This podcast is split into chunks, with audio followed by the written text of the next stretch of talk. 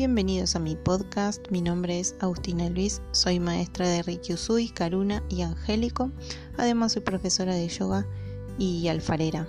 En este espacio voy a subir una vez por semana meditaciones o también vamos a charlar acerca de la energía Reiki, cómo funciona.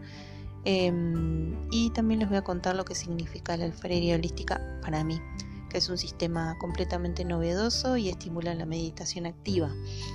Em, así que bueno, muchísimas gracias y espero que les guste.